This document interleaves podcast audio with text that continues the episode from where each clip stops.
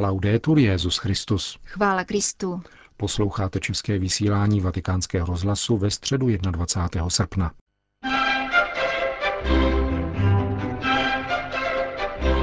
Papež František dnes přijal dvousetčlennou skupinu středoškolských studentů a učitelů z Tokia.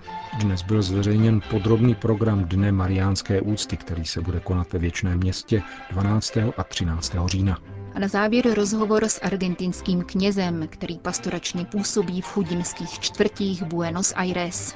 To jsou hlavní body našeho dnešního pořadu, kterým vás provázejí Jana Gruberová a Milan Glázer. Zprávy Vatikánského rozhlasu. Vatikán. Dialog vedeme proto, abychom se našli, a nikoli proto, abychom se přeli. Poznamenal mimo jiné papež František na dnešním setkání se studenty a učiteli tokijského gymnázia Sejbu Gauken Bunri Junior High School. Neobvyklá audience se konala na nádvoří svatého Damase před Apoštolským palácem. Skupinu dvou set studentů ve věku patnácti let spolu s jejich patnácti profesory oslovil papež za pomoci tlumočnice. Izolovanost nikdy nemůže vést ke kulturnímu růstu, řekl v úvodu svatý otec, který na nedávných světových dnech mládeže hovořil o svém chlapeckém snu – odejít na misie do Japonska. Se noi siamo isolati in noi stessi.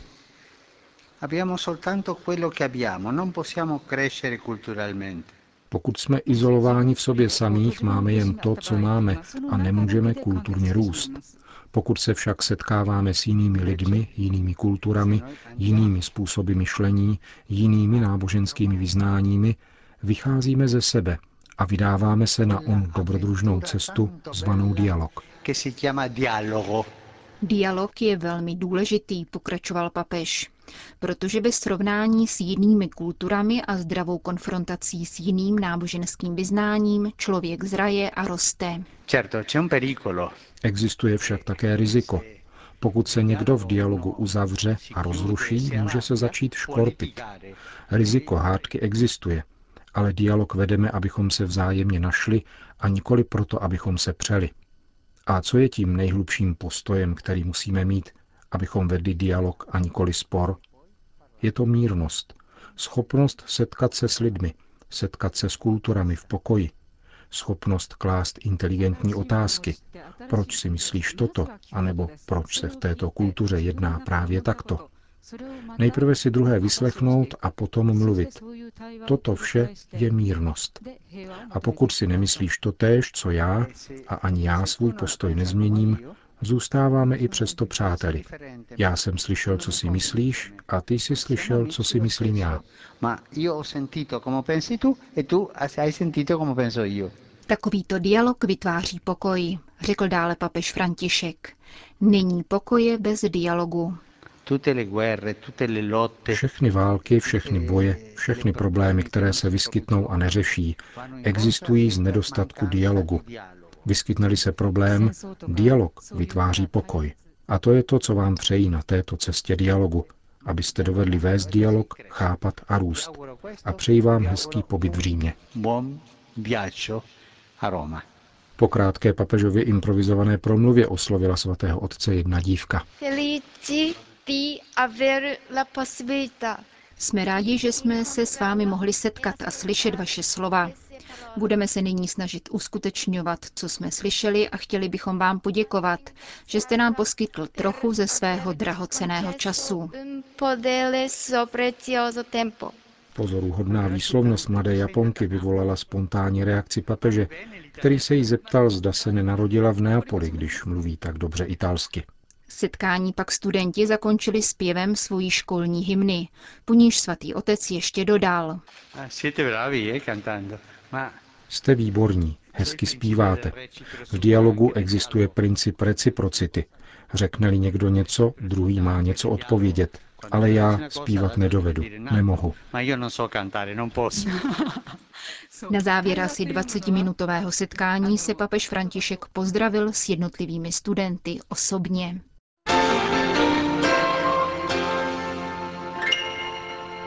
Vatikán. Papežská rada pro novou evangelizaci zveřejnila podrobný program Dne mariánské úcty, který se uskuteční ve Věčném Městě ve dnech dvanáctého a třináctého října pod motem Blahoslavená, která si uvěřila. Mariánský den je další událostí roku víry, který vyhlásil Benedikt šestnáctý u příležitosti padesátého výročí zahájení druhého vatikánského koncilu. Zároveň se kryje s výročím posledního, tedy šestého zjevení Matky Boží třem fatimským pasáčkům, ke kterému došlo třináctého října roku devatenáct set sedmnáct. V připomínku této události a následujícího tzv. Slunečního zázraku bude soška fatimské Panny Marie přenesena na náměstí svatého Petra. Sobotní program Dne mariánské úcty zahájí od osmi hodin ráno pouť k hrobu apoštola Petra. O hodinu později bude zahájena eucharistická adorace v několika kostelech v blízkém okolí svatopetrského náměstí, kde bude zároveň možné přijmout svátost smíření. V pět hodin odpoledne papež František uctí sošku fatimské Matky Boží na náměstí a pronese mariánskou katechezi. Od devatenácti hodin bude soška vystavena v poutním místě Panny Marie Božské lásky na jižním předměstí Říma. Věřící budou mít možnost uctít mariánskou sošku a modlit se růženec ve spojení s mariánskými svatyněmi na celém světě. Od desáté hodiny v noci bude následovat modlitební vigílie. Tuto část programu organizuje římský vikariát. V neděli třináctého října se soška opět vrátí na svatopetrské náměstí. Od deseti hodin dopoledne zde papež František povede modlitbu růžence a poté bude slavit nedělní liturgii, v jejímž závěru zasvětí svět neposkvrněnému srdci Panny Marie.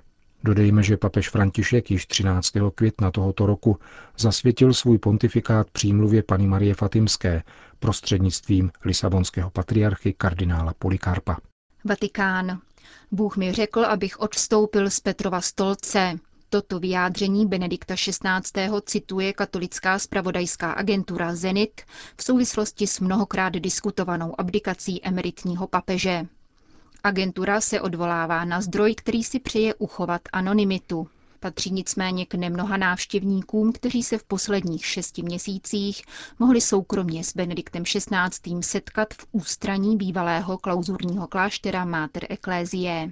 Emeritní papež na dotaz o důvodech svého odstoupení odpověděl, že Bůh se mu neprojevil soukromým zjevením či jiným obdobným úkazem.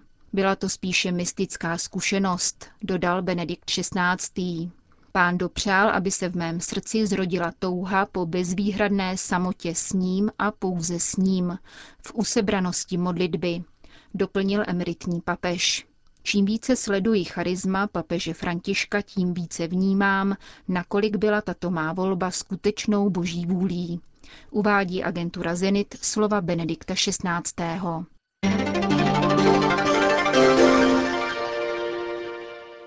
Vatikán. Papež František včera diskutoval se dvěma argentinskými politiky o celistvém rozvoji člověka a o nespravedlnostech, které působí vláda boha Mamonu. Více než dvouhodinovému setkání ve vatikánském domě svaté Marty předcházel křest, který papež v tamní kapli udělil synovi jednoho z hostů. Rodiči malého Nestora, který své jméno nosí na počest bývalého argentinského prezidenta, jsou Patricia Kubriová a Emilio Persico, který se věnuje záležitostem rodinného zemědělství v rámci příslušného státního ministerstva. Zároveň vede levicové hnutí Evita. Druhým papežovým hostem byl Juan Graboa, odpovědný za odborovou organizaci sdružující již vícekrát zmiňované Cartoneros, kteří se živí sběrem a recyklací papíru. Svatý otec se svými krajany mluvil o nutné lidové účasti na politických změnách a nezbytné jednotě latinskoamerických států. Jak sděluje prohlášení odborové organizace, rozhovor se týkal také situace milionů lidí, kteří jsou vyloučeni z dominantního ekonomického modelu. Ve vztahu k sociálním učení církve papež vícekrát upozornil na kult boha Mamonu, který brání celistvému rozvoji člověka a vede k utrpení mnoha národů.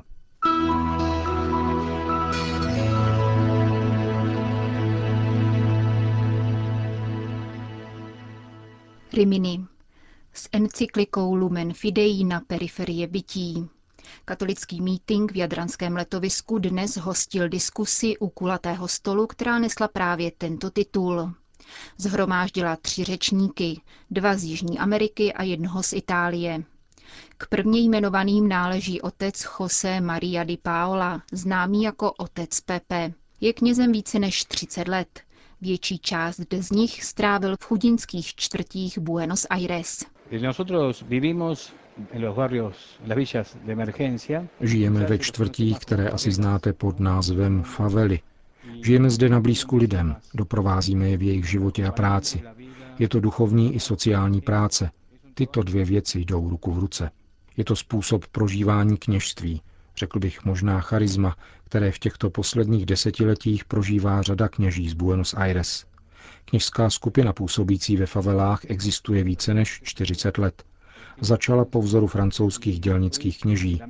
Sami obyvatelé favel pak kněze požádali, aby u nich zůstali, aby ve čtvrti působil kněz jako všude jinde. Zdrojem mého povolání je úcta ke svatému Františku z Asízi, svěřuje se argentinský kněz. Prototypem kněze pak svatý Don Bosco. Životním vzorem otec Carlos Mužika, kněz, který byl roku devatenáct set sedmdesát čtyři zastřelen v Buenos Aires před kostelem svatého Františka dělnické čtvrti Mataderos. Řečeno slovy papeže Františka, otec Pepe dává přednost chudé církvi pro chudé.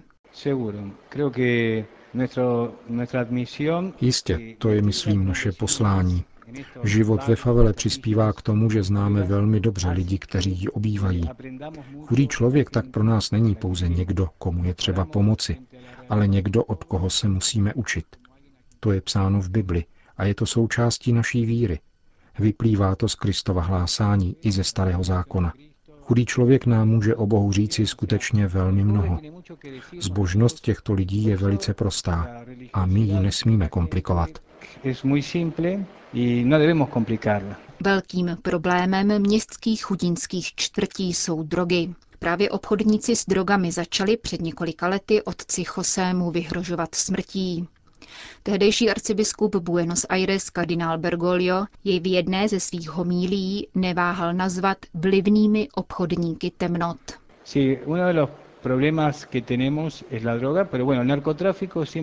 Ano, droga je jedním z problémů, se kterým se potýkáme. Obchod s drogami se vždy snaží skrýt tam, kde je to pro něj příznivé. Obchodníci nejsou obyvateli favely. Naopak, chudinské čtvrti jsou první obětí drogové závislosti. Proto se ve favele snažíme o prevenci a odvykací programy. Děláme to v duchu oratoří Dona Boska, který se šíří i do dalších chudinských čtvrtí. Pokud zjistíme, že někdo mladému člověku nabízí drogu nebo zbraně, snažíme se mu nabídnout zdravou hodnotovou alternativu. Tomu, kdo již droze propadl, pomáháme v cestě zpět. Po výhrůžkách otec Pepe na dva roky periferii Buenos Aires opustil. Působil pak ve vzdálené provincii. Do hlavního města se vrátil před několika měsíci. Již se zde však nesetkal se svým dlouholetým přítelem kardinálem Bergogliem. Vatikánský rozhlas se ptal, jak by tento argentinský kněz papeže Františka přiblížil nám, Evropanům. Primero, a nosotros no nos sorprende el modo de actuar del Papa Francisco porque sigue siendo Bergoglio. V prvé řadě musím říci, že chování papeže Františka nás nijak nepřekvapuje. Zůstává stále Bergogliem. S radostí sledujeme, že nyní dělá ve světové církvi to, co dělal v Buenos Aires. Když byl zvolen, vzpomínali jsme, jak nám byl nablízku ve všech obtížných momentech, kterými jsme ve favele procházeli. Těší nás, že kněží, řeholníci a laici, kteří pracují v obdobných podmínkách, nyní mají papeže, který jim rozumí a vede je. Zásadní aspekty církve se projevují v každodenní mši. Uzavírá z italského Rimini otec Pepe.